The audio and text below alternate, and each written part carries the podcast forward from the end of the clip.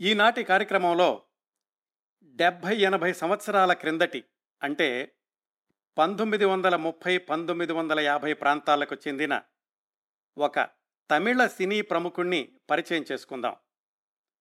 తొంభై ఏళ్ళ క్రిందటి తమిళ సినీ ప్రముఖుడి గురించి ఇప్పుడు తెలుసుకోవడం అంత అవసరం ఉందా అనే సందేహం మీలో చాలామందికి రావచ్చు.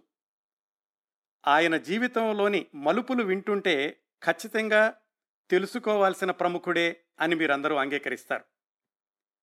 ముఖ్యంగా ఈ తమిళ సినీ ప్రముఖుడి జీవితంలోని చీకటి వెలుగుల్ని పరిశీలిద్దాం.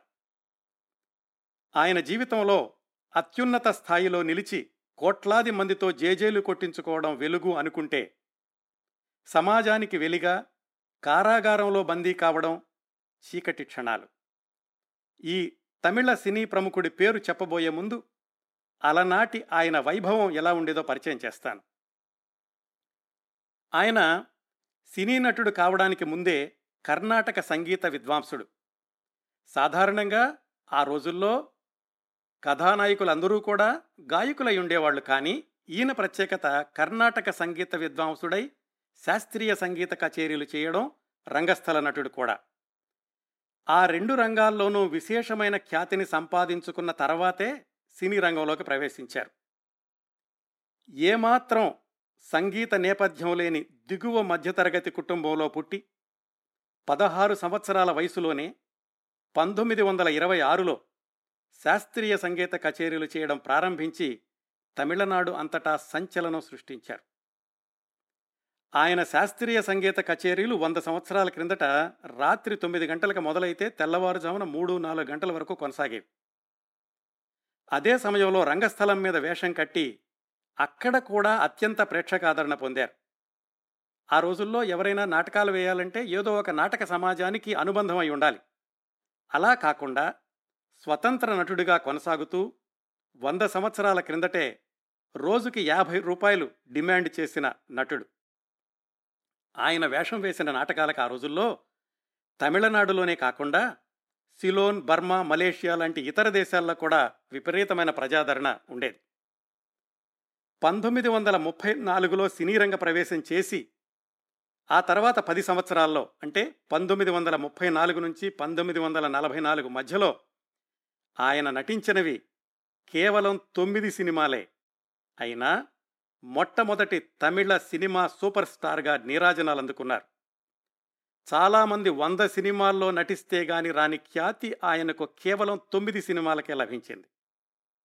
సినిమాల్లో ఆయన సాహసాలు చేసినందుకో లేకపోతే భారీ సంభాషణలు చెప్పినందుకో వైవిధ్యభరితమైన నటన ప్రదర్శించేందుకో వీటి కోసం కాదు. కేవలం ఆయన పాటలతో శ్రోతల్ని ప్రేక్షకుల్ని మంత్రముగ్ధుల్ని చేసే సంగీత పరిజ్ఞానంతో ఆయన సూపర్ స్టార్ అయ్యారు. డెబ్భై ఎనభై ఏళ్ళ క్రిందట ఆయన నటించిన సినిమాల్లో ఆయన పాడుకున్న పాటలు ఈ రోజుకి తమిళనాడులో సినీ సంగీత విభావరులలో ప్రముఖంగా పాడుతున్నారు అంటే ఆయన గళానికున్న ప్రత్యేకతను అర్థం చేసుకోవచ్చు. శాస్త్రీయ సంగీత విద్వాంసుడిగా రంగస్థల నటుడిగా ఆయన వెలుగొందిన ఆ రోజుల్లో ఆయన పట్ల ప్రేక్షకులకు శ్రోతలకు ఎంత క్రేజ్ ఉండేదంటే ఆయన నడిచి వెళుతుంటే ఆ త్రోవలో ఉన్న మట్టిని తీసుకుని వెండి భరిణల్లో దాచుకున్న అభిమానులు ఉండేవాళ్ళు ఆయన కారు వెళుతుంటే వెనకాల లేచినటువంటి ధూళిని నుదుట విభూతిగా పెట్టుకున్న అభిమానులు ఉండేవాళ్ళు ఆయన భోజనం చేయడానికి వాళ్ళ ఇంట్లో రెండు మూడు బంగారు పళ్ళాలుండే ఆయన చెవులకి డైమండ్ పోగులు పెట్టుకునేవాడు. మద్రాసులో మూడు బంగళాలు త్రిచిలో పెద్ద జమీందారు కోట లాంటి భవనం ఉండేది. మార్కెట్లోకి వచ్చిన ఏ లేటెస్ట్ మోడల్ కార్ అయినా ఆయన సొంతం కావాల్సిందే. కేవలం విహారం కోసం పందేల కోసం కాదు. పాల రంగుతో మెరిసిపోయే ఒక మేలుజాతి అశ్వానికి ఆయన యజమాని. ఆయన నటించిన సినిమాలు రోజులు వారాలు కాదు నెలల తరబడి థియేటర్లలో ప్రదర్శన జరుగుతూ ఉండే ఇంత వైభవం వైభోగం ఐశ్వర్యం ఐశ్వర్యం పేరు ప్రఖ్యాతులు ఇవేవి కూడా వారసత్వంగా వచ్చినవి కాదు అన్నీ కూడా ఆయన స్వయం కృషితో స్వయం ప్రతిభతో సంపాదించుకున్నవే. ఇప్పుడు ఆయన పేరు చెప్పి ఆయన వ్యక్తిత్వానికి మరికొన్ని ఉదాహరణలు చెప్తాను. అలనాటి ఆ సినీ ప్రముఖుడు మొట్టమొదటి తమిళ super star MK Thyagaraja Bhagavathar క్లుప్తంగా ఎంకేటి లేదా జస్ట్ భాగవతార్. ఆ రోజుల్లో ఒక స్థాయికి మించినటువంటి సంగీత విద్వాంసుల్ని భాగవతార్ అని గౌరవ సూచకంగా పిలుస్తుండేవాళ్ళు. భాగవతార్ అని పిలిపించుకోవడం ఆ స్థాయికి రావడం అత్యంత ప్రతిష్టాత్మకంగా భావిస్తూ ఉండేవాళ్ళు. ఈ ఎంకేటి గారి సమకాలీనుల్లో భాగవతార్ అనే అర్హత ఉన్నవాళ్ళు చాలామంది ఉన్నారు కానీ భాగవతార్ అంటే ఆయన జీవించిన ఉన్న రోజులు కూడా ఎంకే భాగవతార్ మాత్రమే అనేంతగా ఆయన ప్రాముఖ్యత విస్తరించి ఉండేది. మాయావరం కృష్ణమూర్తి త్యాగరాజన్ ఆయన అసలు పేరు ఎంకేటి పేరు ప్రతిష్టలు వచ్చాక ఎంకే త్యాగరాజ భాగవతార్ అయ్యారు. నేను ఈ కార్యక్రమం అంతా కూడా ఒక్కొక్కసారి ఎంకేటి అని మరొకసారి త్యాగరాజ భాగవతార్ అని అంటూ ఉంటాను. ఇద్దరు కూడా ఒకరే అని శ్రోతలు గమనించగలరు. ఆయన అతి సాధారణ దిగువ మధ్యతరగతి కుటుంబంలో జన్మించి అసాధారణమైన గౌరవాలు అందుకునే స్థాయికి ఎదిగినప్పటికి కూడా బయలుదేరిన చోటుని మర్చిపోకుండా అందరికీ అందుబాటులో ఉంటూ ఎంత సూపర్ స్టార్ అయిన రోజుల్లో కూడా అందరినీ గౌరవిస్తూ డౌన్ టు ఎర్త్ అన్నట్లుగా ఉండేవారు. అందువల్ల కూడా తమిళ ప్రజలకు ఆయన పట్ల ఎనలేని గౌరవం ఉండేది ఇంకా ఉంటోంది కూడా. ఆయన ఈ శాస్త్రీయ సంగీత కచేరీలు వాణిజ్యపరంగా కాకుండా దేవాలయాల్లో కానీ అలాగే విద్యాలయాల్లో కానీ చేసినప్పుడు ఆయన ఏమాత్రం పారితోషికం తీసుకునేవాళ్ళు కాదు. పంతొమ్మిది వందల నలభై రెండులో రెండో ప్రపంచ యుద్ధ సమయంలో బ్రిటిష్ ప్రభుత్వం వాళ్ళు రెడ్ క్రాస్ కోసం విరాళాలు సేకరించడానికని త్యాగరాజ భాగవతార్ గారి సంగీత కచేరీలు ఏర్పాటు చేసింది. అప్పటికే ఆయన సినిమా నటుడిగా ఎవరెస్ట్ శిఖరాగ్ర స్థాయిలో ఉన్నారు. ఆ విరాళాల సేకరణ కచేరీలు అయ్యాక బ్రిటిష్ ప్రభుత్వం ఆయనకు రావు బహదూర్ బిరుదు ఇవ్వాలి అనుకుంది. త్యాగరాజ భగవతార్ ఎంకేటి ఆ ప్రతిపాదనను మృదువుగా తిరస్కరించారు. అప్పుడు బ్రిటిష్ ప్రభుత్వం వాళ్ళు ఏమన్నారంటే ఆయన సొంత ఊరైనటువంటి త్రిచిలో ఇప్పుడు బిహెచ్ఎల్ ఫ్యాక్టరీ ఉన్న ప్రాంతాన్నంతటినీ కూడా రాసిస్తా రాసిస్తాము తీసుకోండి అని బ్రిటిష్ వాళ్ళు ముందుకొచ్చారు. అది కూడా వద్దన్నాడు ఆయన. నేను సమాజ సేవ కోసం అని కచేరీలు చేశా చేశాను. ప్రతిఫలం ఆశించడం భావ్యం కాదు. మీరు నా పట్ల చూపిస్తున్న గౌరవానికి కృతజ్ఞతలు అని చెప్పాడు ఆయన ఆ బ్రిటిష్ ప్రభుత్వానికి. ఇలా సాగుతున్న ఆయన వైభవానికి పరాకాష్ఠ పంతొమ్మిది వందల నలభై నాలుగులో విడుదలైన ఆయన కథానాయకుడిగా నటించిన తొమ్మిదవ చిత్రం హరిదాస్. ఈ హరిదాస్ చిత్రమే తెలుగులో పాండురంగ మహత్యంగా వచ్చింది తర్వాత. హరిదాస్ చిత్రం ఆ రోజుల్లో సృష్టించిన రికార్డుల్ని ఆ తర్వాత యాభై సంవత్సరాల వరకు ఏ సినిమా కూడా అధిగలించలేకపోయింది తమిళనాడులో. పంతొమ్మిది వందల నలభై నాలుగు దీపావళికి విడుదలైన త్యాగరాజ భాగవతార్ గారి హరిదాస్ చిత్రం పంతొమ్మిది వందల నలభై ఆరు దీపావళి వరకు ఒకే థియేటర్లో నడిచింది. ఆ విధంగా మూడు వరుస దీపావళిలు చూసిన తొలి తమిళ చిత్రం హరిదాస్ అయ్యింది. మామూలుగా థియేటర్లు మారుతూ అది నూట ముప్పై వారాల పైగా ఆడింది. ఆ సినిమా మీద వచ్చిన లాభాలతో నిర్మాతలు ఏకంగా ఒక పెద్ద స్పిన్నింగ్ మిల్నే స్థాపించగలిగారు. ఆ రోజుల్లో ఉన్న జనాభాతో పోల్చుకుంటే నూట ముప్పై వారాలు పైగా సినిమా ఆడడం అంటే చూసిన వాళ్ళు ఎన్నిసార్లు ఉంటా చూసి ఉంటారో ఆలోచించుకోండి. ఆ సినిమాతోటి ఎంకే త్యాగరాజ భాగవతార్ గారు ఒక్కొక్క సినిమాకి లక్ష రూపాయల పారితోషికం తీసుకునే స్థాయికి ఎదిగారు. పంతొమ్మిది వందల నలభై నాలుగులో. అంటే ఇప్పట్లో ఎన్ని కోట్లు అవుతుందో లెక్కేసుకోవచ్చు. ఈ హరిదాస్ సినిమా విడుదలవ్వగానే ఒక్కసారిగా ఆయన పన్నెండు సినిమాల్లో నటించడానికని కాంట్రాక్టులు సంతకం చేశారు. అంతవరకు పది సంవత్సరాల్లో ఎనిమిది సినిమాలు మాత్రమే నటించారు. ఇదంతా ఆ సంవత్సరాల్లో త్యాగరాజ భాగవతార్ గారి స్టామినా ఆయన జీవితంలోని వెలుగు వైభవం. అయితే ఈ హరిదాస్ సినిమా విడుదలైన రెండు నెలల్లోనే ఒక హత్యా నేరం కేసులో యావజ్జీవ ఖైదీగా ఆయన జైలుకి వెళ్ళాల్సి రావడం అది ఆయన జీవితాన్ని అకస్మాత్తుగా కమ్మేసిన చీకటి తెర. హరిదాస్ సినిమా సృష్టించిన ప్రభంజనాన్ని ఆయన చూడలేకపోయారు.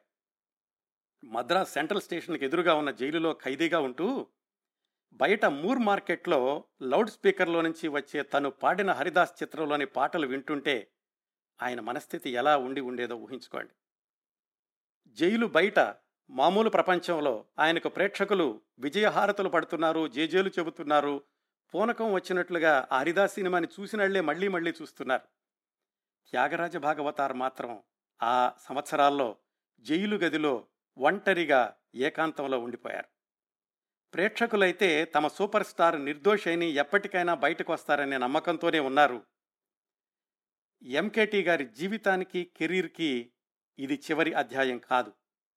ఆ తరువాత రెండేళ్ళలో న్యాయస్థానాల్లో అలాగే లండన్ ప్రివీ కౌన్సిల్ అక్కడ కూడా వెళ్ళి పోరాడిన మీదట ముప్పై నెలల తర్వాత ఆయన నిరపరాధిగా విడుదలయ్యారు. అంత ఉచ్చస్థాయిలో ఉన్న రోజుల్లో రెండున్నర సంవత్సరాలు జైలు జీవితం అప్పుడు మళ్ళీ ఆయన నిరపరాధి అని కోర్టు విడుదల చేయడం.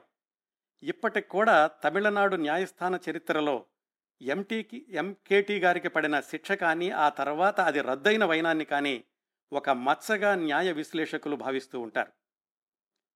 పంతొమ్మిది వందల నలభై ఏడులో జైలు నుంచి నిర్దోషిగా బయటకు వచ్చాక కూడా ప్రజల్లో ఆయన పట్ల గౌరవం ఏమాత్రం తగ్గలేదు కానీ అప్పటికే ఈ సినిమాల యొక్క ధోరణి మారిపోయింది కాబట్టి ఆయన తన పూర్వ వైభవాన్ని తిరిగి పొందలేకపోయారు.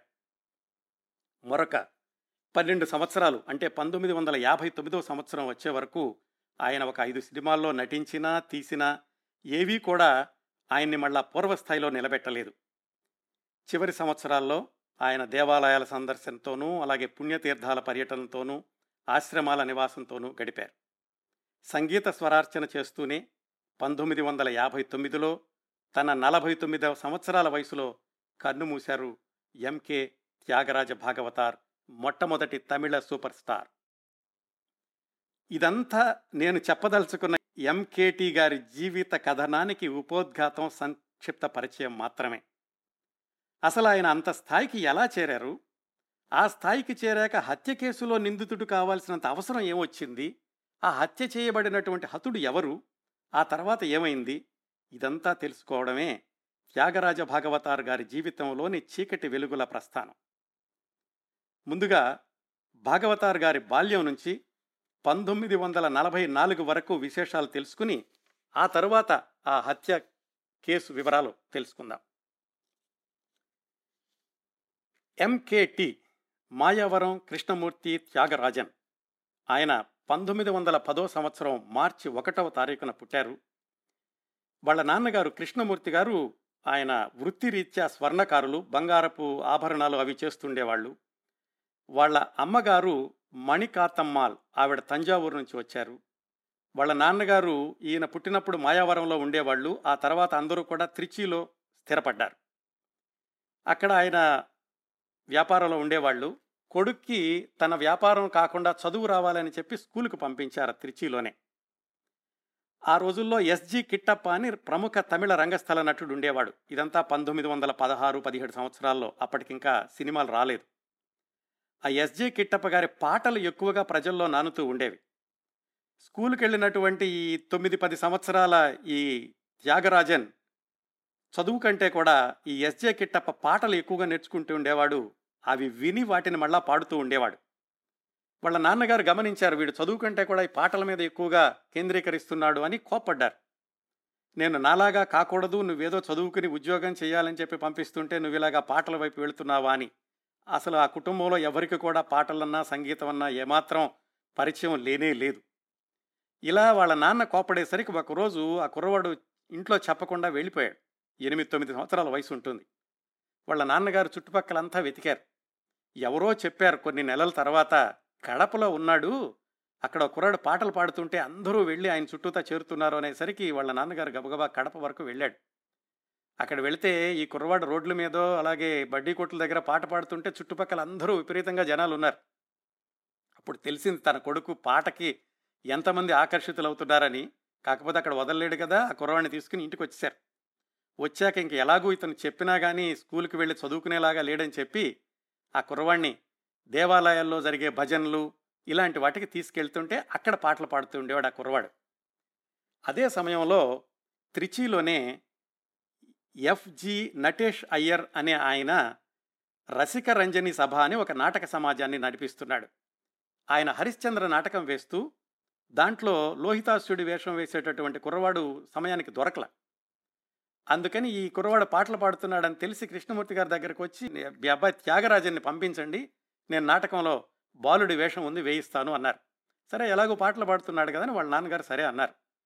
ఆ విధంగా నటేష్ అయ్యర్ త్యాగరాజన్ అనేటటువంటి పది సంవత్సరాల కుర్రవాణ్ణి మొట్టమొదటిసారిగా లోహితాసుడి వేషంలో స్టేజ్ ఎక్కిచ్చారు. ఆ లోహితాసుడు కూడా పాటలు ఉన్నాయి ఈయనకి అప్పటికే పాటలు పాడడం అలవాటు ఉంది కాబట్టి తనకున్నటువంటి స్వరజ్ఞానంతో పాటలు కూడా బ్రహ్మాండంగా పాడేశాడు పదేళ్ళ త్యాగరాజన్. ఆ నాటకం చూడ్డానికి మధురై పొన్ను అయ్యంగారని ఒక ఆయన వచ్చారు. ఆయన శాస్త్రీయ సంగీతం నేర్పుతూ ఉంటారు. ఆయన సంగీత విద్వాంసుడు కూడా. ఈ కుర్రవాడి యొక్క పాటలు అవి విని వాళ్ళ నాన్నగారి దగ్గరికి వెళ్ళి మీ కుర్రవాడిని నా దగ్గరికి పంపించండి. నేను శాస్త్రీయ సంగీతం నేర్పుతాను అని చెప్పారు. వాళ్ళ నాన్నగారు చెప్పారు మరి మీరు చాలా గొప్ప విద్వాంసులండి. మీ ఫీజు నేను ఇచ్చుకోలేను అంటే మీరు ఫీజు గురించి అడగండి ఈ కుర్రవాడికి నేను ఉచితంగా చెప్తాను. ఈ కుర్రవాడి స్వరం మామూలు స్వరం కాదు ఇది దైవం ఇచ్చిన స్వరం. దీనిలో నాకు ఏదో చాలా ఉజ్వలమైనటువంటి భవిష్యత్తు కనిపిస్తోంది అని చెప్పి వాళ్ళ నాన్నగారిని ఒప్పించి ఆ కుర్రవాడిని తన దగ్గర పెట్టుకుని ఈ త్యాగరాజన్కి ఆరు సంవత్సరాల పాటు తపోదీక్షలాగా శాస్త్రీయ సంగీతాన్ని బోధించారు. కేవలం ఆ పొన్ను అయ్యంగార్ దగ్గర శాస్త్రీయ సంగీతమే కాకుండా అదే రోజుల్లో నటరాజ వడియారని సుబ్బయ్య పిళ్ళయ్యని అలాగే నరసింహ అయ్యంగారని వాళ్ళ దగ్గర రంగస్థలం మీద కూడా శిక్షణ తీసుకున్నాడు. ఈ పది నుంచి పదహారు సంవత్సరాల వయసు వచ్చే వరకు బహుశా మరి ఆ రోజుల్లో స్కూల్కి వెళ్ళి ఉండడం అనుకుంటాను ఆయన. ఇంత కఠోరమైనటువంటి శిక్షణ తీసుకున్నాక సుమారుగా ఆయనకి పదమూడు పద్నాలుగు సంవత్సరాల వయసులో త్రిచీలోనే మొట్టమొదటిసారిగా శాస్త్రీయ సంగీత కచేరీ ఏర్పాటు చేయించారు వాళ్ళ గురువుగారు. ఆ శాస్త్రీయ సంగీత కచేరీ మొట్టమొదటిసారిగా జరిగినప్పుడే అంత చిన్న వయసులోనే అతనికి విపరీతమైనటువంటి శ్రోతల ఆదరణ ప్రేక్షక ఆదరణ లభించి అక్కడికి వచ్చినటువంటి సంగీత విద్వాంసులు ఈ కుర్రవాడు మొట్టమొదటి కచేరీలోనే ఇంత బ్రహ్మాండంగా పాడాడు. ఇతనికి ఎట్టి పరిస్థితుల్లోనూ భాగవతార్ అని పిలిపించుకునే అర్హత ఉంటుంది అని చెప్పారు. ఆ రోజు నుంచే అంటే మొట్టమొదటి కచేరీ నుంచే ఆయన మాయావరం కృష్ణమూర్తి త్యాగరాజన్ అల్లా త్యాగరాజ భాగవతార్ అయ్యారు.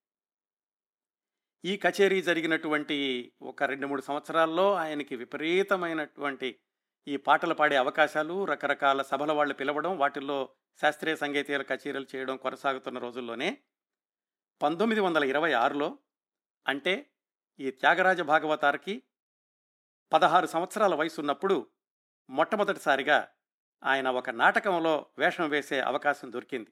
అంటే చిన్నప్పటి అంతకుముందు పది సంవత్సరాల వయసులో బాలనటుడిగా వేశాడు. ఇప్పుడు కథానాయకుడిగా వేసే అవకాశం దొరికింది. ఆ నాటకం పేరు పవలక్కోడి అది మహాభారతం ఆధారంగా ఉన్నటువంటి కథ. ఆ పదహారు సంవత్సరాల వయసులో మొదలైనటువంటి ఆయన రంగస్థల జీవితం ఆ తర్వాత ఎనిమిది సంవత్సరాల పాటు వెనక్కి తిరుగు చూసుకోకుండా నడిచింది. ఎలాగైతే ఆయన మొట్టమొదటి కచేరీలోనే భాగవతార్ అనిపించుకున్నారో మొట్టమొదటి నాటకంతో ఆయన రంగస్థలం మీద సూపర్ స్టార్ అయిపోయారు. ఆయనతో పాటుగా ఎస్డి సుబ్బలక్ష్మి అని ఒక ఆమె నటిస్తూ ఉండేవాళ్ళు ఆ నాటకాల్లోనూ. నాటకాల్లో నటించడం ప్రారంభమైనటువంటి కొద్ది నెలలకే ఆయన రోజుకి యాభై రూపాయలు డిమాండ్ చేసే స్థాయికి వెళ్ళారు. ఎప్పుడిది? పంతొమ్మిది వందల ఇరవై ఆరులో వంద సంవత్సరాల క్రిందట రోజుకి యాభై రూపాయలు తీసుకునే నటుడిగా తయారయ్యారు పదహారు పదిహేడు సంవత్సరాల వయసులోనే ఈ త్యాగరాజ భాగవతార్. ఆ నాటకాలు భారతదేశంలోనే కాకుండా సిలోన్ బర్మా మలేషియా ఇలాంటి దేశాల్లో కూడా ప్రదర్శిస్తూ ఉండేవాళ్ళు. అలా ఆయన నాటకాల్లో ఎదుగుతున్న రోజుల్లో ఒక ఎనిమిది సంవత్సరాల తర్వాత పంతొమ్మిది వందల ముప్పై నాలుగులో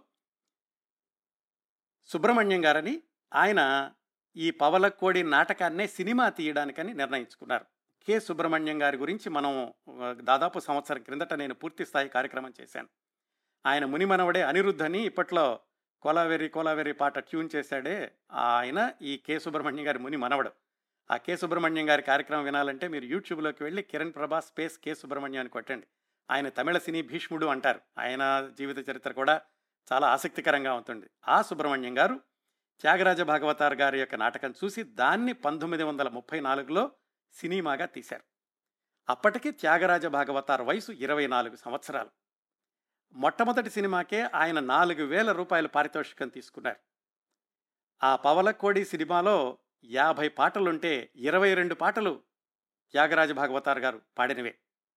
ఆ సినిమా పూర్తవడం విడుదలవ్వడం అది ఎన్ని రోజులు నడిచిందంటే తొమ్మిది నెలలు నిరాటంకంగా నడిచింది. ఆ మొట్టమొదటి సినిమాతోటే ఆయనకి సూపర్ స్టార్ అన్న పేరు వచ్చేసింది. ఆయన పాటలు పదే పదే ప్రేక్షకులు పాడుకుంటూ ఉండేవాళ్ళు.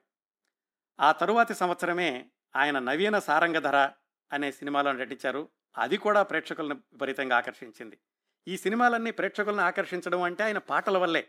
ఇప్పటికి కూడా ఈ సినిమాల్లో పాటలు తమిళనాడులో స్టేజీ మీద మామూలు గాయని గాయకులు పాడుతూ ఉంటారు. పంతొమ్మిది వందల ముప్పై ఆరులో అంటే కేవలం ఆయనకి ఇరవై ఆరు సంవత్సరాల వయసులో సొంతంగా సినిమా తీశారు. యాభై వేల రూపాయలు పెట్టుబడి పెట్టి సత్యశీలన్ అనే సినిమా తీశారు. ఆ తరువాత ము- పంతొమ్మిది వందల ముప్పై ఏడులో అంబికాపతి చింతామణి రెండు సినిమాల్లో బయట వాళ్ళ దాంట్లో నటించాక మళ్ళీ పంతొమ్మిది వందల ముప్పై తొమ్మిదిలో తిరునీల కంటారని ఆయన సొంతంగా సినిమా తీశారు. పంతొమ్మిది వందల నలభై ఒకటిలో అశోక్ కుమార్ అనే సినిమాలో ఆయన నటించినప్పుడు దానిలో తెలుగు వాళ్ళు నాగయ్య గారు కన్నాంబ గారు కూడా ఆయనతో కలిసి నటించారు. పంతొమ్మిది వందల నలభై మూడులో శివకవి అని ఇంకొక సినిమా వచ్చింది. వీటన్నింటిలో ఎక్కువగా ఆయన దైవభక్తుడిగా నటిస్తూ ఉండేవాడు. అందుకని ఆ పాటలు కూడా దైవపరమైనటువంటి పాటలు ఎక్కువగా పాడే అవకాశం ఉండేది. అందుకే ఆయన శాస్త్రీయ సంగీత కచేరీకి సినిమాల్లో పాడిన పాటలకి కూడా కాస్త సంబంధం ఉంటూ ఉండేది. ఆయన వైభవానికి కొన్ని ఉదాహరణలు చూశాం కదా ఆ పది సంవత్సరాల్లో ఎలా ఉండేవాళ్ళు అనేది మరికొన్ని ఉదాహరణలు ఏమిటంటే ఆ రోజుల్లోనే కాదు ఇప్పటికి కూడా తమిళ ప్రేక్షకులందరూ ఆయన సంగీత అభిమానులందరూ త్యాగరాజ భాగవతారంటే భగవంతుడి అవతారమే. ఆయన సంగీత సరస్వతి ఇలా ఈయన రూపంలో వచ్చింది అని నమ్ముతూ ఉండేవాళ్ళు. ఆయనకి ఎలాంటి అభిమానులు ఉండేవాళ్ళంటే ఆయన ఎప్పుడైనా రైలు ప్రయాణం చేస్తుంటే ప్రతిసారి ఆ రైలు నాలుగైదు గంటలు ఆలస్యంగా చేరేది గమ్యస్థానానికి. ఎందుకంటే ఆయన రైలు వస్తోంది అని తెలుసుకున్నటువంటి స్టేషన్లలో ప్లాట్ఫామ్ టికెట్లు అన్నీ కూడా అమ్ముడైపోయేవి. ప్రతి చోట రైలు ఆగాలి ఆయన్ని చూడాలి ఆ తర్వాతే రైలు కదిలేది. అందుకనే వీలైనంత వరకు ఆయన రైల్లో కాకుండా కారులో తీసుకెళ్ళడానికి ప్రయత్నిస్తూ ఉండేవాళ్ళట. ఆయన సంగీత కచేరీలు చేసినప్పుడు ఈ వేదిక కట్టేవాళ్ళు వాళ్ళు ఒక ఒక షరతు పెట్టేవాళ్ళు. త్యాగరాజ భగవతార్ గారి కచేరీ చిట్ట చివరిగా పెట్టండి. మొట్టమొదట్లో పెడితే కనుక ప్రేక్షకుల యొక్క ధాటికి వేదిక కూలిపోవడం మళ్ళా తర్వాత ప్రోగ్రాంలకు మళ్ళీ కట్టాల్సి వస్తుంది. అందుకని దాన్ని ఎప్పుడు చివరిలో ఉంచండి అని వాళ్ళు డిమాండ్ చేస్తూ ఉండేవాళ్ళట వేదిక కట్టేవాళ్ళు. ఆయన పొడవైన జుట్టు ఆయనకున్నటువంటి క్రాఫ్ ఆ రోజుల్లో భాగవతార్ క్రాఫ్ అని ఒక పేరు ఉండేది. అందరూ ఆయన అనుకరించడానికి ప్రయత్నించేవాళ్ళు. ఇంకా ఒక అభిమాని చాలామంది అభిమానులు ఉన్నారు. ఒక అభిమాని గురించి చెప్పుకోవాలంటే ఆయన త్యాగరాజ భాగవతార్ దగ్గరకు వచ్చి ఒక దువ్వె తీసుకొచ్చి ఈ దువ్వెన మీరు తలలో పెట్టుకుని ఒకసారి నాకు ఇవ్వండి అని ఆయన తలదూకుని ఇచ్చాక ఆ దువ్వెని జాగ్రత్తగా బంగారపు పూత పూసిన ఒక పేపర్లో పెట్టుకుని ఇంటికి తీసుకెళ్ళి ఆ దువ్వెన ఆయన వాడి అందరితో చెప్పి ఇది త్యాగరాజ భాగవతార్ గారు దువ్వుకుని ఇచ్చారని మళ్ళీ అది అయిపోగానే మళ్ళీ ఆయన దగ్గరకు వచ్చి ఇంకో దువ్వెని తీసుకుని ఇలా ఉంటూ ఉండేవాడట. ఇది ఒక చిన్న ఉదాహరణ మాత్రమే ఆయనకున్న అభిమానులకి. ఒక ఇద్దరు అభిమానులు అయితే వచ్చేసి ఆయన ఇంట్లో చిట్ట చివరి వరకు కూడా ఉన్నారు. ఆయన చనిపోయే వరకు ఆయనతోటే ఉండి ఆయన బాధల్లో పాలు పంచుకుని వాళ్ళ పేరు కూడా ఎంకేటీ అని మార్చుకుని ఆయనతో ఉండేవాళ్ళు. ఇంత విపరీతమైనటువంటి ప్రజాదరణ ఇంత క్రేజు ఉండడమే కాకుండా అందరితో మామూలుగా కలిసిపోయి అందరికీ అందుబాటులో కూడా ఉంటూ ఉండేవాళ్ళు. అలా ఆయన వైభోగం కొనసాగుతూ పంతొమ్మిది వందల నలభై నాలుగు వచ్చేసరికి ఇదిగో ఈ హరిదాస్ అన్న సినిమా విడుదలైంది. చెప్పుకున్నాం కదా అదే మన తెలుగులో వచ్చిన పాండురంగ మహత్యం. దాంట్లో మొట్టమొదట్లో ఒక గుర్రం మీద వస్తాడు కథానాయకుడు అంటే త్యాగరాజ భాగవతారే. ఆ గుర్రం కూడా ఆయన సొంత గుర్రమే ఒక తెల్ల గుర్రం ఉండేది. అంతగా ఆ పంతొమ్మిది వందల నలభై నాలుగు అక్టోబర్లో హరిదాస్ సినిమా విడుదలై అత్యంత ఘన విజయం సాధిస్తున్నటువంటి రెండు నెలలకి ఆయన జీవితాన్ని పూర్తిగా మలుపు తిప్పిన సంఘటన జరిగింది. నిజానికి ఆయనకి ఆ సంఘటనతో సంబంధం ఉందో లేదో అక్కడ తెలీదు. కాకపోతే ఆయన మాత్రం జైలు పావులు కావాల్సి వచ్చింది ఇప్పుడు మనం మరొక వ్యక్తిని పరిచయం చేసుకోవాలి. అతని పేరు ఎన్సి లక్ష్మీకాంతన్. తమిళుడే చాలా పేద కుటుంబంలో పుట్టాడు. ఇంటర్మీడియట్ వరకు మాత్రమే చదువుకున్నాడు. లాయర్ చదవాలనుకున్నాడు కానీ ఆర్థికంగా పరిస్థితులు సహకరించలేదు. కాకపోతే ఏదో సంపాదించాలి ఏదో సాధించాలి అన్న తపన ఉండేది. దానికి వక్ర మార్గాలు పట్టి మోసాలు ఫోర్జరీలు వీటిని వృత్తిగా ఎంచుకున్నాడు. ఆ క్రమంలో పంతొమ్మిది వందల ఇరవై తొమ్మిదిలో మద్రాసులో డైలీ ఎక్స్ప్రెస్ అనే ఒక పత్రికను కొన్నాడు. కొని ఆ యజమానికి డబ్బులు ఇచ్చేశాను అని ఒక రసీదు తన దగ్గర ఉంచుకున్నాడు. ఆ పత్రిక అమ్మిన యజమాని లక్ష్మీకాంతన్ తనకు డబ్బులు ఇవ్వలేదు ఇస్తాను అని చెప్పాడు. అందుకని ఆ పత్రిక కొనడం అనేది పూర్తి కాలేదు అని ఆయన కోర్టుకు వెళ్ళాడు అయితే కోర్టులో ఈ లక్ష్మీకాంతన్ ఒక రసీదు చూపించాడు. అతని సంతకం చేశాడు నేను ఇచ్చేశాను అని. అది ఫోర్జరీ సంతకం. ఆ కేసు జరుగుతూ ఉండగా ఓడిపోతానని తెలిసి పోలీసులకి దొరకకుండా తప్పించుకుని వెళ్ళిపోయాడు ఎన్సీ లక్ష్మీకాంతన్. మొత్తానికి వెతికి పట్టుకుని కోర్టుకు తీసుకొచ్చి శిక్ష వేసి పోలీస్ స్టేషన్కి తీసుకెళ్తుంటే మళ్ళా ఆ వ్యాన్లో నుంచి దూకి పారిపోయాడు. మళ్ళీ వెతికి పట్టుకుని ఈ నేరాలన్నిటికీ కలిపి అతనికి పది సంవత్సరాల జైలు శిక్ష వేశారు. ఈ లక్ష్మీకాంతన్ అలాగా జైల్లో ఉండి పంతొమ్మిది వందల నలభై మూడులో బయటకు వచ్చాడు బయటకు వచ్చాక మరి అలవాటు పడిన ప్రాణం తేలిగ్గా డబ్బులు సంపాదించాలి. ఫోర్జరీలు మోసాలు అలవాటైనాయి. భయం లేదు. అప్పుడు సినిమా తూదు అనే ఒక పత్రిక కొన్నాడు. అందులో ఏం చేశాడు? సి- బ్లాక్ మెయిలింగ్ వార్తలు ఎక్కువగా రాశాడు. ఎల్లో జర్నలిజం అంటామే నీలి వార్తలు. సంఘంలో చాలా పరపతి ఉన్నవాళ్ళని పరువు ప్రతిష్టలు ఉన్నవాళ్ళని ఎంచుకునేవాడు. డాక్టర్లు లాయర్లు వ్యాపారస్తులు ముఖ్యంగా సినిమా పరిశ్రమకు చెందిన వాళ్ళు వాళ్ళని ఆయన లక్ష్యంగా పెట్టుకుని వాళ్ళ గురించి పుకార్లు అవాకులు చవాకులు అశ్లీలమైనటువంటి వార్తలు ఇలాంటివి రాస్తూ ఉండేవాడు. మరి రాస్తే ఆయనకి ఏమొస్తుంది అందుకని ఏం చేసేవాడు? ముందుగానే వాళ్ళకి ఫోన్ చేసి మీ గురించి వచ్చేవారు ఇలా రాస్తున్నాను మీరు నాకు ఇంత డబ్బులు ఇస్తే నేను రాయకుండా ఉంటాను అని వాళ్ళని బ్లాక్మెయిల్ చేస్తూ ఉండేవాడు. కొంతమంది ఆయన బ్లాక్మెయిల్కి లొంగేవాళ్ళు. అలాగా ఆయన బ్లాక్మెయిల్ చేసిన వాళ్ళల్లో మన ఎంకే త్యాగరాజ భాగవతార్ గారు ఒకరు ఎందుకంటే అప్పట్లో ఆయన సూపర్ స్టార్ చాలా ప్రసిద్ధమైనటువంటి పేరులో ఉన్నాడు. ఆయన బ్లాక్మెయిల్ చేస్తే ఎక్కువ డబ్బులు వస్తాయి అనుకుని లక్ష్మీకాంతన్ ఆయన వెనకాల పడ్డాడు. ఆయనతో పాటుగా ఎన్ఎస్ కృష్ణన్ అని ఇంకొక హాస్య నటుడు ఉండేవాడు. ఆయన కూడా అప్పట్లో తమిళ సినీ పరిశ్రమలోని హాస్య ప్రపంచాన్ని ఏలుతున్నాడు. ఈ ఎంకే త్యాగరాజ భగవతార్ ఎన్ఎస్ కృష్ణన్ వాళ్ళతో పాటుగా ఇంకొక సినీ నిర్మాత శ్రీరాములు నాయుడు అని కోయంబత్తూరులో పక్షిరాజా స్టూడియో అని ఉండేది. త్యాగరాజ భాగవతార్ తోటి అంతకు ముందు సంవత్సరమే ఇది మనం మాట్లాడుకుంటున్న పంతొమ్మిది వందల నలభై నాలుగు ముందు సంవత్సరమే త్యాగరాజ భాగవతార్తో ఒక సినిమా కూడా తీశాడు శ్రీరాములు నాయుడు.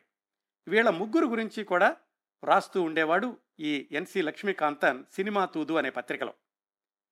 వీళ్ళు ఆయన బ్లాక్ మెయిలింగ్కి లొంగలేదు.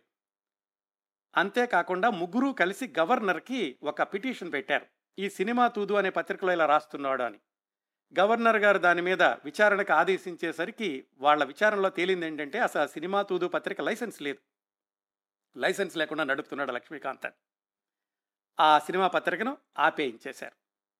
ఇంకా కక్ష పెంచుకున్నాడు వీళ్ళ మీద ఈ లక్ష్మీకాంతన్. డబ్బులు రాలేదు సరికదా పత్రిక కూడా ఆపేశారని. అప్పుడు అతను ఇంకో పత్రిక కొన్నాడు. దాని పేరు హిందూ నేషన్. పంతొమ్మిది వందల నలభై నాలుగు ఆగస్టులో ఆ పత్రిక కొని అనంత్ అయ్యర్ అనే అతని దగ్గర మళ్ళీ ఇలాగే సినిమా వాళ్ళ గురించి చెడ్డ మాటలు రాయడం అవాకులు చవాకులు పుకార్లు రాయడం ప్రారంభించాడు. ముఖ్యంగా త్యాగరాజ భగవతార్ ఎన్ఎస్ కృష్ణన్ శ్రీరాములు నాయుడు వీళ్ళ గురించి. ఈ బ్లాక్ మెయిలింగ్ కొనసాగుతూ ఉండగా దాంతో ఎంత సంపాదించాడంటే లక్ష్మీకాంతన్ సొంతంగా ప్రెస్ పెట్టుకున్నాడు పైగా సొంతంగా ఇల్లు కూడా కొన్నాడు. ఆ ఇల్లు కొన్నప్పుడు అది ఎవరో ఉంటున్నారు అప్పటికే. ఆ ఇంటి అతన్ని ఖాళీ చేయించడానికని వెళ్ళాడు. ఆ ఇంట్లో ఉంటున్న అతని పేరు వడివేలు. అతను హిందూ పత్రికలో పనిచేస్తూ ఉండేవాడు. ఇల్లు ఖాళీ చేయమంటే అతను నేను ఖాళీ చేయను పొమ్మన్నాడు. అతను అతని మరదలో కలిసి ఉంటున్నారు ఆ ఇంట్లో. లక్ష్మీకాంతన్కు తెలిసిందే కదా అతని చేతిలో హిందూ నేషన్ పత్రిక ఉంది. బయటకు వచ్చి హిందూ నేషన్ పత్రికలో అతను వాళ్ళ మరదల గురించి విపరీతంగా ఏవో రాసేశాడు వార్తలన్నీ. దాంతో ఆ వడివేలుకి మరింతగా కోపం వచ్చి నేనేం చేస్తా నేను ఖాళీ చేయను ఏం చేస్తావు చేసుకోపో అన్నాడు. లక్ష్మీకాంతన్ అతని ఎవిక్షన్ ఆర్డర్ కోసమని కోర్టులో కేసు వేయడానికి ప్రయత్నిస్తున్న సమయంలోనే పంతొమ్మిది వందల నలభై నాలుగు అక్టోబర్లో రోడ్డు మీద నడిచెళ్తుంటే లక్ష్మీకాంతన్ని ఎవరో చాకుతో పొడిచారు. అది చిన్న గాయం అయ్యింది. పోలీస్ స్టేషన్లో కేసు పెట్టడానికి వెళ్ళినప్పుడు ఇదేం పెద్ద గాయం కాదు కదా మేము కేసు రమ్ము నమోదు చేసుకోము అన్నారు. ఈ ఇంటిని ఖాళీ చేయించేటటువంటి కేసు గురించి లాయర్ దగ్గరికి తిరుగుతూ ఉన్నాడు వడివేలును పంపించడానికి. ఆ కేసు పంతొమ్మిది వందల నలభై నాలుగు నవంబర్ పదిన విచారణకు రావాల్సి ఉంది. పంతొమ్మిది వందల నలభై నాలుగు నవంబర్ ఎనిమిదిన ఏం జరిగిందంటే లక్ష్మీకాంతన్ తన లాయర్ నిర్గుణమని ఆయన దగ్గరికి వెళ్ళి ఈ కేసు ఎలా రాయాలి ఏమిటేవో పేపర్లు అవి తీసుకుని అతను ఆ పేపర్లు ఏవో టైప్ చేయించుకురమ్మని పంపించాడు. రిక్షాలో కూర్చుని బయటకు వెళ్తున్నాడు లక్ష్మీకాంతన్. కొంత దూరం వెళ్ళేసరికి ఎవరో ఇద్దరు వెనకాల నుంచి వచ్చి ఆ రిక్షా మీద పడి ముందుకు తోశారు. లక్ష్మీకాంతన్ కింద పడిపోయాడు. ఆ వచ్చిన వాళ్ళల్లో ఒకతను కత్తితో పొడిచాడు. అతనికి పొట్ట మీద ఎడమ వైపు చాకు లోపలికి దిగింది. ఈలోగా రెండో అతను వచ్చి రిక్షా తొక్కి అతన్ని దూరంగా తోసేసి అతను కూడా లక్ష్మీకాంతన్ని పొడిచాడు. ఒకతను పారిపోయాడు ఈ రెండో అతను చెయ్యి పట్టుకున్నాడు కానీ అతను కూడా వదిలించుకుని పారిపోయాడు. లక్ష్మీకాంతన్ ఒకడే పొట్టలో కత్తితో రోడ్డు మీద ఉన్నాడు. ఆ కత్తిని తీసి అక్కడ పడేసి అలాగే నడుచుకుంటూ లాయర్ దగ్గరికి వెళ్ళాడు కేవలం నూట యాభై గజాల దూరంలో మాత్రమే ఇదంతా జరిగింది. జరిగిందంతా చెప్పాడు. లాయర్ దగ్గర ఎవరో ఒక మిత్రుడు ఉంటే అతన్ని ఇచ్చి హాస్పిటల్కి వెళ్ళండి అని లక్ష్మీకాంతన్ని ఆ మిస్టర్ బ్రూక్స్ అతన్ని పంపించాడు. హాస్పిటల్కి వెళ్ళే దోవలోనే పోలీస్ స్టేషన్ నుంచే ఆ పోలీస్ స్టేషన్ దగ్గర ఆగి ఆ ఇన్స్పెక్టర్ని ఎవరినో బయటకు పిలిచి రక్తం కారుతున్నటువంటి పొట్టను చేత్తో పట్టుకుని అతనికి స్టేట్మెంట్ ఇచ్చి అక్కడి నుంచి హాస్పిటల్కి వెళ్ళి హాస్పిటల్లో చేరాడు ఎన్సి లక్ష్మీకాంతన్. ఇదంతా నవంబర్ ఎనిమిది పంతొమ్మిది వందల నలభై నాలుగు ఉదయం పది గంటలకు జరిగింది. ఈ వార్త గురించి అప్పట్లో ఉన్న ఇండియన్ ఎక్స్ప్రెస్ యథాతథంగా రాసింది. ఇప్పుడు నేను చెప్ చెప్తున్న విషయాలన్నీ మీరు ఇంటర్నెట్లో సెర్చ్ చేస్తే అప్పట్లోని ఇండియన్ ఎక్స్ప్రెస్ వార్తను కూడా చూడొచ్చు మీరు. హాస్పిటల్కి వెళ్ళాక కొంచెం మొదట్లో కాస్త తగ్గుతుంది అనుకున్నారు కానీ పరిస్థితులు తీవ్రంగా పరిణమించి పంతొమ్మిది వందల నలభై నాలుగు నవంబర్ తొమ్మిది తెల్లవారుజామున నాలుగు ఐదు గంటల మధ్యలో అక్కడే కన్ను మూశాడు ఎన్సి లక్ష్మీకాంతన్. అతను పోలీస్ స్టేషన్లో ఏం చెప్పాడో కానీ హాస్పిటల్లో మాత్రం ఎవరు తనని పొడిచారు అనే విషయం చెప్పలేదు. ఇది జరిగింది ఆ పంతొమ్మిది వందల నలభై నాలుగు నవంబర్ ఎనిమిది తొమ్మిదిన ఆయన చనిపోయాడు. ఆ తర్వాత నలభై ఎనిమిది గంటల్లోనే పోలీసులు వడివేలు అనే వ్యక్తిని అరెస్ట్ చేశారు. వడివేలే పొడిచాడు అనడానికి ఏమైనా సాక్ష్యం ఉందా? ఇతను అదే పేరు చెప్పాడా? ఇవన్నీ ఇప్పటికి కూడా ప్రశ్నార్థకాలే. వడివేలును అరెస్ట్ చేశాక మరొక రెండు వారాల్లో నాగలింగం అని ఇంకొక అతను అరెస్ట్ చేశారు. అతను కూడా వడివేలుకు సహాయం చేశాడు లక్ష్మీకాంతన్ని పడవడంలోను అని. మరికొన్ని రోజుల తర్వాత జయానందన్ అని అతను కూడా హిందూ నేషన్లో తన గురించి రాసినందుకు లక్ష్మీకాంతన్ మీద కక్ష పెంచుకున్నాడు. అతన్ని అరెస్ట్ చేశారు. ఇంతవరకు వీళ్ళు మామూలు మనుషులే. ఉన్నట్టుండి ఆర్యవీరసేనని ఒక సినిమాలోని స్టంట్ మాస్టర్ని అరెస్ట్ చేశారు. ఆ తర్వాత ఒక పచారీ కొట్టు అతన్ని ఒక పోలీస్ కానిస్టేబుల్ని వీళ్ళందరినీ ఆ తర్వాత ఒక నెల నెలన్నర వ్యవధిలో వీళ్ళందరినీ అరెస్ట్ చేశారు ఒకళ్ళ తర్వాత ఒకళ్ళు. చిట్ట చివరికి పంతొమ్మిది వందల నలభై నాలుగు డిసెంబర్లో ఈ ఎంకేటి భాగవతార్ గారిని అప్పటి సూపర్ స్టార్ని హాస్య నటుడు ఎన్ఎస్ కృష్ణన్ని కోయంబత్తూరులో అరెస్ట్ చేశారు ఎంకేటి భాగవతార్ గారిని మద్రాసులో అరెస్ట్ చేశారు అలాగే ఎస్ఎం శ్రీరాములు నాయుడు అని ఆయన మరొక పది రోజుల తర్వాత ఆయన అరెస్ట్ చేశారు. అరెస్ట్ చేసి వాళ్ళందరినీ జైలుకి పంపించారు. అంతే. ఆ రోజు జైలుకి వెళ్ళడం మన super star MKT Thyagaraja Bhagavathar రెండున్నర సంవత్సరాల పాటు ఆ జైల్లోనే ఉండిపోవాల్సి వచ్చింది. అసలు ఈ కేసులో వెనకాల ఏం జరిగింది? ఆ రోజు ఏం జరిగింది? ఎందుకు త్యాగరాజ భగవతార్ని ఎన్ఎస్ కృష్ణన్ని వీళ్ళని అరెస్ట్ చేయాల్సి వచ్చింది? అనే దానికి మనకున్న ఆధారం ఏమిటంటే అప్పట్లో వీళ్ళకి శిక్ష వేసినప్పుడు కోర్టు వాళ్ళు విడుదల చేసినటువంటి ఆ తీర్పు మాత్రమే. ఆ తీర్పు కూడా ఇంటర్నెట్లో దొరుకుతుంది. ఇప్పుడు నేను చెప్పే వార్తలన్నీ కూడా ఆ తీర్పులో నుంచి యథాతథంగా తీసుకున్నవి మాత్రమే. అందుకని ఈ విషయాలని ఇలాగే జరిగింది అని చెప్పడానికి లేదు. మనం ఏం చెప్పుకోవాలంటే ప్రాసిక్యూషన్ కథనం ప్రకారం అని మాత్రమే చెప్పుకోవాలి. తమిళనాడు ప్రజలు త్యాగరాజ భగవతార్ గారి అభిమానులు ఎవరు కూడా ఇప్పటికీ ఇది ఇలాగే జరిగింది అని నమ్మరు. కానీ ఆ రోజు కోర్టు వాదనల్లో ప్రాసిక్యూషన్ వాళ్ళు వాదించినటువంటి సంఘటనలు ఇవి కాబట్టి అవి చెప్పుకుందాం. వాళ్ళు చెప్పింది ఏమిటంటే వడివేలుని ఇంట్లో నుంచి ఖాళీ చేయమన్నాడు అతను ఖాళీ చేయలేదు. ఆ విషయం దీనిలో రాశాడు హిందూ నేషన్లోను. అప్పటికే త్యాగరాజ భాగవతార్ మీద హాస్యనటుడు కృష్ణన్ మీద శ్రీరాములు నాయుడు మీద రాసి ఉన్నాడు కాబట్టి వాళ్ళకి తెలిసింది. ఇలా ఇంకొక అతని గురించి కూడా రాస్తున్నాడు అని. ఈ సినిమాల్లో స్టంట్ మాస్టర్గా పనిచేస్తున్న అతని ద్వారా ఈ వడివేలు యొక్క సంగతి తెలుసుకుని అతన్ని రమ్మనమని చెప్పి అతని తోటి ఈ లక్ష్మీకాంతన్ హిందూ నేషన్ లక్ష్మీకాంతన్ హత్యకి వీళ్ళు ప్రణాళికలు వేశారు అని ప్రాసిక్యూషన్ కథనం. దానికి కూడా ఏం చెప్పారంటే ఈ హత్య జరగడానికి రెండు రోజుల ముందు వీళ్ళందరూ కలిసి త్యాగరాజ భగవతార్ని ఎన్ఎస్ కృష్ణన్ని శ్రీరాములు నాయుడిని ఒక స్టూడియోలో కలుసుకున్నారు. ఆ స్టూడియోలో వాళ్ళు వీళ్ళని పిలిచి మా పేరు బయట రాకుండా చూడండి. తర్వాత మీరు కనుక అరెస్ట్ అయితే మా మా పేరు ప్రతిష్టలతోటి మిమ్మల్ని విడుదల చేయిస్తాము. ఆ చుట్టుపక్కల ఎవరూ లేకుండా నేను ఒక పోలీస్ కానిస్టేబుల్ని పంపిస్తాను. అడ్వాన్స్గా ఐదు వందల రూపాయలు తీసుకోండి. హత్య పూర్తయ్యాక మరొక రెండు వేల రూపాయలు ఇస్తాను అని త్యాగరాజ భగవతార్ కృష్ణన్ శ్రీరాములు నాయుడు చెప్పారు అని ఈ ప్రాసిక్యూషన్ కోర్టులో వాదించింది. నిజంగా అలాగే జరిగిందా లేదా తెలియదు ఈ వాదనలన్నీ జరుగుతున్నప్పుడు ఇదిగో ఇంతమందిని అరెస్ట్ చేశారు.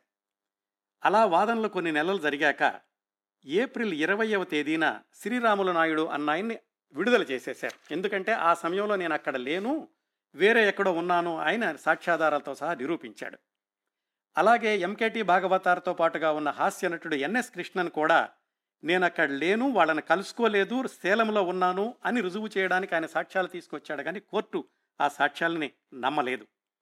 పంతొమ్మిది వందల నలభై ఐదు ఏప్రిల్ ఇరవై రెండవ తేదీన చిట్ట చివరి యొక్క వాదనలు వినేటటువంటి సమయం.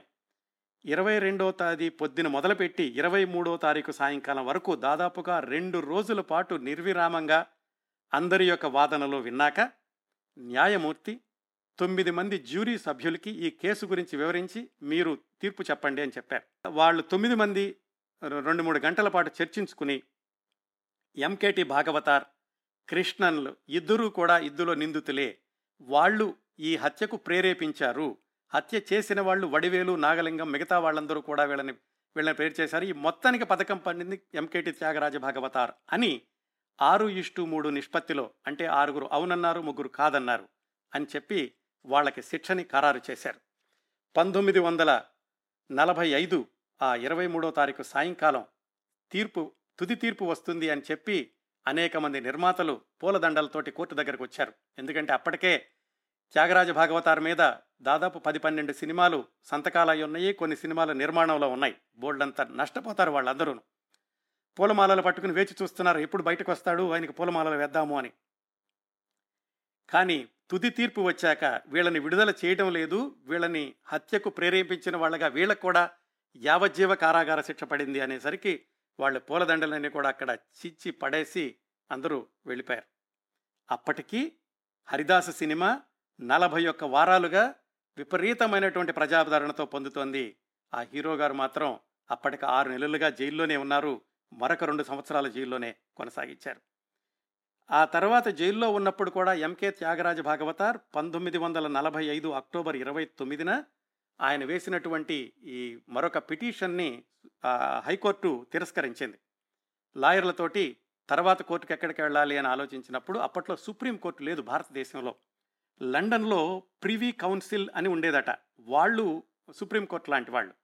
వాళ్ళకి అపీల్ చేసుకున్నారు. వాళ్ళు ఏమన్నారంటే పంతొమ్మిది వందల నలభై ఆరు జూన్లో అంటే ఈయన అరెస్ట్ అయినటువంటి సంవత్సరం నరకి పర్వాలేదు ఈ కేసుని మళ్ళీ వెనక్కి తిరిగి చూడాలి అని చెప్పి వెనక్కి పంపించారు. మద్రాసు కోర్టు వాళ్ళు మళ్ళీ పంతొమ్మిది వందల నలభై ఏడు ఫిబ్రవరి ఇరవై నాలుగున మళ్ళీ ఆ బెంచ్ ముందుకి వచ్చింది తీర్పు కోసమని ఈసారి కేవలం రెండు రోజులు మాత్రమే వాళ్ళు విచారించారు. విచారించి అప్పట్లో ఇచ్చిన తీర్పు అంటే రెండున్నర సంవత్సరాల క్రిందట ఇచ్చినటువంటి తీర్పు తప్పు ఉంది. అసలు వీళ్ళే హత్య చేశారు అనడానికి ఆధారం లేదు. లక్ష్మీకాంతన్కి చాలామంది శత్రువులు ఉన్నారు వాళ్ళలో ఎవరైనా చేసి ఉండొచ్చు.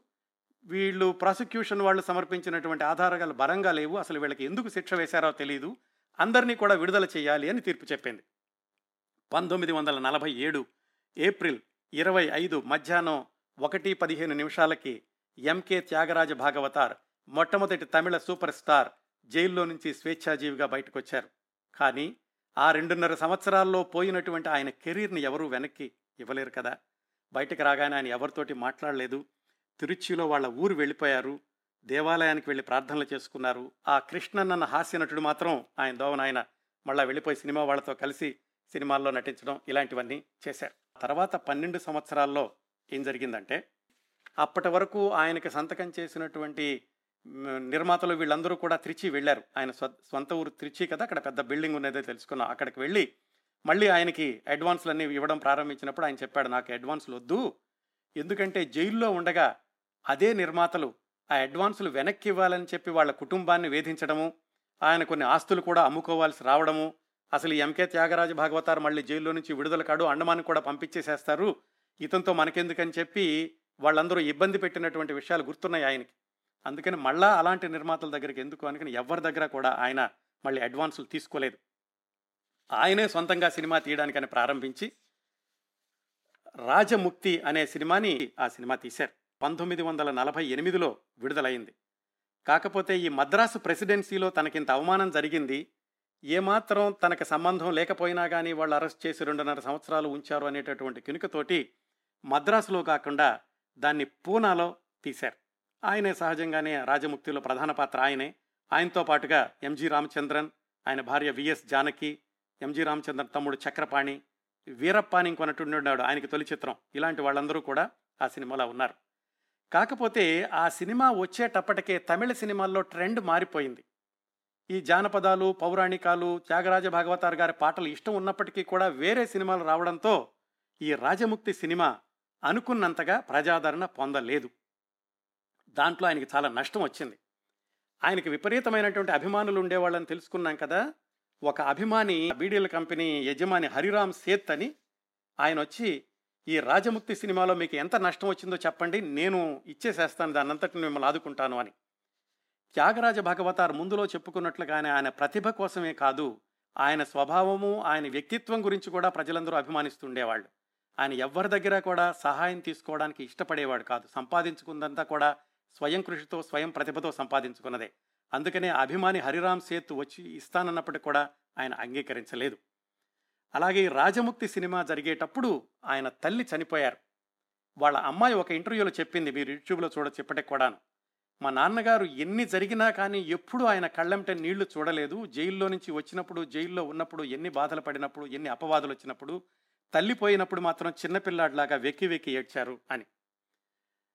ఈ జైలు నుంచి వచ్చేశాక తర్వాత జరిగిన జీవితం అంతటా కూడా ఆయనలో ఒక విధమైన ఆధ్యాత్మిక ఆలోచనలు వచ్చినాయి. దేన్ని గురించి కూడా పెద్దగా పట్టించుకునేవాళ్ళు కాదు. పగ సాధించాలనో నా గురించి ఎవరిలా చేశారని వాళ్ళ గురించి అన్వేషించడమో లేకపోతే నష్టం వచ్చిందని బాధపడడమో మళ్ళా కచేరీలు చేసి సంపాదించాలనుకోవడమో ఇలాంటి ఆలోచనలు ఏమి ఉండేవి కాదు. ఒక విధమైన నిర్లిప్త ధోరణికి అలవాటు పడిపోయారు. ఆ నలభై ఎనిమిదిలో ఆ సినిమా తర్వాత పంతొమ్మిది వందల యాభై రెండులో అమరకవి అని ఇంకో సినిమా తీశారు. శ్యామల అని ఇంకో సినిమా తీశారు. ఆయన స్వంతంగా పుదువాళ్ళు అని పంతొమ్మిది వందల యాభై ఏడులో చిట్ట చివరి సినిమా ఆయనే సొంతంగా తీశారు. ఇవన్నీ కూడా ఆయనకి నష్టాలే తెచ్చిపెట్టినాయి తప్ప ఏది కూడా సరిగా ఆడలేదు. ఇన్ని బాధలు పడుతున్న రోజుల్లో కూడా ఆయన యొక్క మంచితనానికి చాలా ఉదాహరణలు చెప్తూ ఉంటారు. ఆయనతో సన్నిహితంగా ఉన్నవాళ్ళు ఆయన జీవిత చరిత్ర రాసిన వాళ్ళు. ఆయన జైలు నుంచి విడుదల రాగానే ఆయన తరఫున వాదించినటువంటి యతిరాజ్ అనే లాయర్కి ఒక బంగారు పళ్ళాన్ని ఆయన బహుమతిగా ఇచ్చారు. ఈ రెండో అధ్యాయంలో అంటే జైలు నుంచి వచ్చేశాక సినిమాలు తీసే సమయంలో ఆయన అమర కవి అనే ఒక సినిమాలో వేషం వేస్తున్నారు. ఆయన సొంత సినిమా కాదు. ఆ సినిమాలో పాటలు రాయించడానికి నాకు సహాయం చేస్తారా అని టి రాజేంద్ర రాజగోపాలన్ అనే ఒక కవి వచ్చి అడిగాడు. ఆయన కలం పేరు సురత. అడగడానికి వచ్చినప్పుడు త్రిచిలో ఆయనతో పాటుగా భోంచేద్దురుగా రండి అని త్యాగరాజ భాగవతారు పిలిచాడు. ఇద్దరికి భోజనం పెట్టేటప్పుడు ఇంట్లో వాళ్ళు సహజంగానే రా త్యాగరాజ భాగవతారికి బంగారు పళ్ళెంలోనూ ఆ వచ్చిన సురత అనే ఆయనకి అరిటాకులోనూ భోజనం పెట్టారు. ఆయన వెంటనే అటు ఇటు మార్చి పళ్ళాన్ని సురత దగ్గరికి జరిపి ఆయన అరిటాకు తీసుకుని తిని మీలో ఉన్నటువంటి కవికి నేను గౌరవిస్తున్నాను అని ఆ అమర కవిలో ఆయనకి అవకాశం వచ్చేలా చేశారు. ఆ తర్వాత వంద సినిమాలకి మాటలు పాటలు రాశారా. సురత అనే పెన్ నేమ్ తోటి రాజగోపాలన్ ఆయన ఎనభై నాలుగు సంవత్సరాల వరకు జీవించి ఉన్నారు తర్వాత. ఆ అమరకవిలో పాటలు రాశాక ఈయన నటించారు దానిలో. ఆయనకి ఏ రోజైతే అమరకవి ఆ బంగారుపళ్ళెంలో భోంచేశాడో ఆ బంగారుపళ్ళని ఆయనకే బహుమతిగా ఇచ్చేశాడు. ఈ టిఆర్ మహాలింగం అని ఆయన కూడా పెద్ద సంగీత విద్వాంసుడు. వాళ్ళ అబ్బాయి స్కూల్కి వెళ్ళేటప్పుడు కే. త్యాగరాజ భాగవతన్ గారి యొక్క గాన కచేరీ పెట్టించారు. ఇదంతా కూడా రెండో అర్ధభాగంలో జరిగింది పంతొమ్మిది యాభై ప్రాంతాల్లో. ఆ పాట కచేరీ అయ్యాక వాళ్ళ అబ్బాయి పేరు మీదుగా ఆయన ఒక వెయ్యి రూపాయలు ఇవ్వబోయారు త్యాగరాజ భాగవతార్కి. వెయ్యి రూపాయలు తీసుకుని ఆయన దానికి ఒక వంద రూపాయలు చేర్చి పదకొండు వందల రూపాయలు మళ్ళీ ఆ కుర్రాడికే ఇచ్చి దాంతోపాటుగా ఒక బంగారు పెన్నును కూడా బహుకరించారు ఆ టిఆర్ మహాలింగం గారి కొడుకు ఆ టీఆర్ మహాలింగం గారి కొడుకు కూడా తర్వాత చాలా రోజులు దాన్ని దాచుకుని ఇలాగా త్యాగరాజ భాగవతారు గారు నాకు ఇచ్చారు అని చెప్పుకునేవాళ్ళు. అదే రోజుల్లో ఒక స్కూలు విరాళాల కోసమని పాట కచేరీ కావాలంటే అక్కడికి వెళ్ళి పాట కచేరీ అయిపోయాక వాళ్ళు వెండి పళ్ళెం బహుకరించబోయారు. ఆయన చెప్పారు బాబు నా జీవితంలో ఎన్నో ఐశ్వర్యాలు చూశాను. చివరికి జైల్లో రెండున్నర సంవత్సరాలు ప్రభుత్వానికి అతిథిగా ఉండాను. నాకింత అవసరమా? అని చెప్పి ఆ వెండి పళ్ళాన్ని కూడా ఆయన తీసుకోలేదు. అట్లా ఆయన సినిమాలు అటు ఇటు ఆడుతూ సరిగా ఆడకపోవడం నష్టాలు రావడం ఎన్నొచ్చినా కానీ ఆయన ఎప్పుడూ దిగులు పడలేదు. ఒకళ్ళ దగ్గర ఆత్మాభిమానాన్ని తాకట్టు పెట్టలేదు. ఆత్మగౌరవాన్ని పోగొట్టుకోలేదు ఆత్మవిశ్వాసాన్ని వదులుకోలేదు. చివరి రోజుల్లో మాత్రం ఎక్కువగా దేవాలయాలకు వెళుతూ ఉండేవాళ్ళు. ఒకరోజు పుట్టపర్తి సాయిబాబా దగ్గరకు కూడా వెళ్ళొచ్చారు. కొన్నిసార్లు నెలల తరబడి ఆశ్రమాల్లో ఉండేవాళ్ళు. అలా ఆయన ఆధ్యాత్మికంగా వేదాంత ధోరణితోటి ఆయన సాంత్వన పండడానికి ప్రయత్నిస్తూ ఉన్న రోజుల్లో ఎస్ఎస్ రాజేంద్రన్ తమిళ ప్రముఖుడు ఆయన వచ్చి మీరు మద్రాసు రండి మీకు జీవిత పురస్కారం ఇస్తాము మీకు బంగారు ఏవో అవి ఇవి ఇస్తామని చెప్పినా కానీ ఆయన వెళ్ళలేదు. వద్దు బాబు అన్నీ చూశాను. నా జీవితంలో అన్నీ అయిపోయినాయి. నేనేదో నాకు ఉన్నటువంటి మిగిలిన సమయంలో నేను స్వరార్చన చేస్తూ బ్రతుకుతుంటాను అని అంగీకరించలేదు. ఆయన కుటుంబ విశేషాలు ఎక్కడా ప్రస్తావించుకోలేదు కదా? నిజానికి మొట్టమొదటి చిత్రం పావలకోడి విడుదలవ్వడానికి ముందే ఆయనకు కమలమ్మాళ్ అనే ఆవిడతోటి వివాహం జరిగింది. ఆ పావలకోడి సినిమా జరుగుతున్న సమయంలోనే పెద్దమ్మాయి సుశీల జన్మించింది. ఆ తర్వాత రెండు సంవత్సరాలకి సరోజ అన్న ఆవిడ జన్మించారు. పంతొమ్మిది వందల ముప్పై తొమ్మిదిలో రవీంద్రన్ అనే కొడుకు పుట్టాడు. సరోజ రవీంద్రన్లు ఇప్పుడు లేరు. వాళ్ళు చనిపోయారు. సుశీల అన్న కుమార్తె మాత్రం మద్రాసులో ఉన్నారు. మీరు యూట్యూబ్లోకి వెళితే కనుక ఆవిడ ఇంటర్వ్యూని కూడా చూడొచ్చు. వాళ్ళ నాన్నగారి గురించి గుర్తు చేసుకున్నటువంటి వివరాలు. ఆ సుశీల గారి యొక్క పిల్లలు అంటే త్యాగరాజ భాగవతన్ గారి యొక్క మనవరాళ్ళు వాళ్ళు కూడా సంగీతం నేర్చుకున్నారు. వాళ్ళందరూ కలిసి త్యాగరాజన్ గారి గురించి పాడిన పాట కూడా మీరు యూట్యూబ్లో వినొచ్చు. యూట్యూబ్లోకి వెళ్ళి మీరు ఎంకే త్యాగరాజ భాగవతార్ అని కొడితే ఆయన పాడిన పాటలు అప్పట్లో పంతొమ్మిది వందల నలభై నాలుగు నుంచి చాలా వరకు వినొచ్చు. ఆ వ్యూస్ చూడండి. ఒక్కొక్క పాటని కూడా ఎన్ని లక్షల మంది చూశారో విన్నారో. అది తమిళ ప్రజలకు త్యాగరాజ భాగవతార్ గారి మీద ఉన్నటువంటి గౌరవం ఆయన మీద ఉన్నటువంటి ఎప్పటికీ వన్యతరగని అభిమానం. చివరి రోజులు వచ్చేసరికి ఆయనకి డయాబెటస్ వ్యాధి ఉండేది. అది చాలా తీవ్రతరమైంది. కంటి చూపు కూడా కొంత మందగించింది. ఆయన చిట్ట చివరి సంగీత కచేరీ పది రోజులకు ఆయన చనిపోతారనగా పొల్లాచి అనే ఊళ్ళో జరిగింది. ఆ సంగీత కచేరీ జరిగేటప్పుడు కూడా మధ్య మధ్యలో ఆగి ఆయన ఇన్సులిన్ ఇంజెక్షన్ చేసుకోవాల్సి వచ్చేది. ఆ సంగీత కచేరీ ముగుస్తున్న సమయంలో ఒక అభిమాని వచ్చి మీ డయాబెటస్కి ఇది బాగా పనిచేస్తుందండి అని ఒక ఆయుర్వేద మందు ఏదో ఇచ్చాడు. అక్కడే తీసుకోమని బలవంతం చేశాడు. త్యాగరాజ భగవతార్ గారు నమ్మకంతో ఆయుర్వేద మందును తీసుకున్నారు. కానీ అది వికటించి విపరీతమైన అస్వస్థత చేయడంతో అభిమానులందరూ అక్కడి నుంచి ఆయన్ని మద్రాసుకు తరలించడానికని పొల్లాచి రైల్వే స్టేషన్కి తీసుకొచ్చారు. అదేమిటో కానీ రైల్వే స్టేషన్కి రాగానే రైలు ఇంకా రావడానికని వేచి చూస్తూ ఉండగా రైల్వే స్టేషన్లో లైట్లన్నీ కూడా పోయినాయి కరెంట్ పోయింది. ఎవరో అన్నారు ఇదేదో శుభసూచకంగా లేదండి వెనక్కి వెళ్ళిపోదాం రేపు రైల్లో వెళదాము అని. కానీ త్యాగరాజన్ భాగవతార్ ఒప్పుకోలేదు. పర్వాలేదు జరిగేదేదో జరుగుతుంది ఎన్ని జరగలేదు జీవితంలో దీనికే వెనక్కి వెళ్ళిపోతామా? రానివ్వండి అని చీకట్లోనే రైలు వచ్చాక రైలు ఎక్కి మద్రాసు వెళ్ళారు. అక్టోబర్ ఇరవై రెండు పంతొమ్మిది వందల యాభై తొమ్మిది ఆయనకి కేవలం నలభై తొమ్మిది సంవత్సరాల వయసు. అప్పుడు హాస్పిటల్లో చేర్చారు. చాలా వైద్యులు చికిత్స చేయడం ప్రారంభించారు కానీ అది ఎంతమాత్రం అదుపులోకి రాలేదు. చిట్ట చివరికి పంతొమ్మిది వందల యాభై తొమ్మిది నవంబర్ ఒకటవ తేదీ సాయంకాలం ఆరు గంటల ఇరవై నిమిషాలకి త్యాగరాజ భాగవతార్ గారి యొక్క ప్రాణాలు అనంత వాయువుల్లో కలిసిపోయాయి. అక్కడి నుంచి ఆయన మృతదేహాన్ని త్రిచి వాళ్ళ ఊరికి తీసుకెళ్ళి ఆ దగ్గరలో ఉన్నటువంటి సాంగ్లియందపురం అనే ఊళ్ళో ఆయన సమాధి చేశారు. ఆ చివరి అంతిమ యాత్రకి వాళ్ళ ఊరు నుంచి అక్కడికి వెళ్ళడానికి దాదాపుగా నాలుగైదు గంటలు పట్టిందట. ఆయన అంత్యక్రియలు జరుగుతున్నప్పుడు అక్కడ శేర్కాళి గోవిందరాజన్ ప్రముఖ గాయకుడు ఆయన రెండు పాటలు పాడారు. ఈయన అంత్యక్రియల్లో శేర్కాళి గోవిందరాజన్ పాడిన పాటలు ఆ తర్వాత రికార్డులుగా విడుదలై వాటిని కూడా అభిమానులు ఎంతగానో అభిమానించేవాళ్ళు పదే పదే వింటూ ఉండేవాళ్ళు. ఇదండి త్యాగరాజ భాగవతార్ గారి యొక్క జీవితం. ఆసక్తికరమైన అనలేను కానీ ఒక విధంగా దురదృష్టకరమైనటువంటి జీవితం. ఇంతవరకు కూడా ఆ రోజు కోర్టులో జరిగినట్టు వాదనలు నిజము అని ఎవరూ నమ్మడం లేదు. మరి ఆ రోజు ప్రాసిక్యూషన్ ఒప్పించగలగడము వీళ్ళకి శిక్షపడడము తర్వాత దాన్ని రద్దు చేయడము అది చాలా విచిత్రంగా ఉంటుంది. పేరు ప్రతిష్టలు చాలా భయంకరమైనవి కొన్నిసార్లు ప్రమాదకరమైనవి కూడా. ఒక వ్యక్తి మంచిగా సత్ప్రవర్తనతో జీవిస్తున్నప్పటికీ ఎదుటి వాళ్ళ పొరపాటు ఎదుటి వాళ్ళ అసూయ ఇలాంటివన్నీ కలిపి జీవితాన్ని అనూహ్యమైనటువంటి లోతుల్లోకి నెట్టేయవచ్చు అని త్యాగరాజ భాగవతారు గారి యొక్క జీవితం చెబుతుంది. ముప్పై ఏళ్ళ వయసుకే ఆకాశాన్ని అంచుల్ని తాకినటువంటి కీర్తిని ఆర్జించిన ఎంకే త్యాగరాజ భాగవతార్ ముప్పై నాలుగేళ్ళ వయసులో తగిలిన అనుకోని ఎదురు దెబ్బకు మిగతా జీవితాన్ని బలి చేయాల్సి వచ్చింది. నలభై తొమ్మిది ఏళ్ళకే నూరేళ్ళు నిండిన త్యాగరాజ భాగవతార్ కాలసర్పం కాటువేసిన కళాకారుడు విధి వక్రించిన విద్వాంసుడు న్యాయమూర్తుల న్యాయ వ్యవస్థల చదరంగంలో చెక్ వేయబడ్డ నిస్సహాయుడు. ఆయన జీవితం ఎలా అంతమైనప్పటికీ తమిళ సంగీత ప్రియుల హృదయాల్లో చెరగని స్థానాన్ని సంపాదించుకున్న అద్వితీయ సంగీత సామ్రాట్.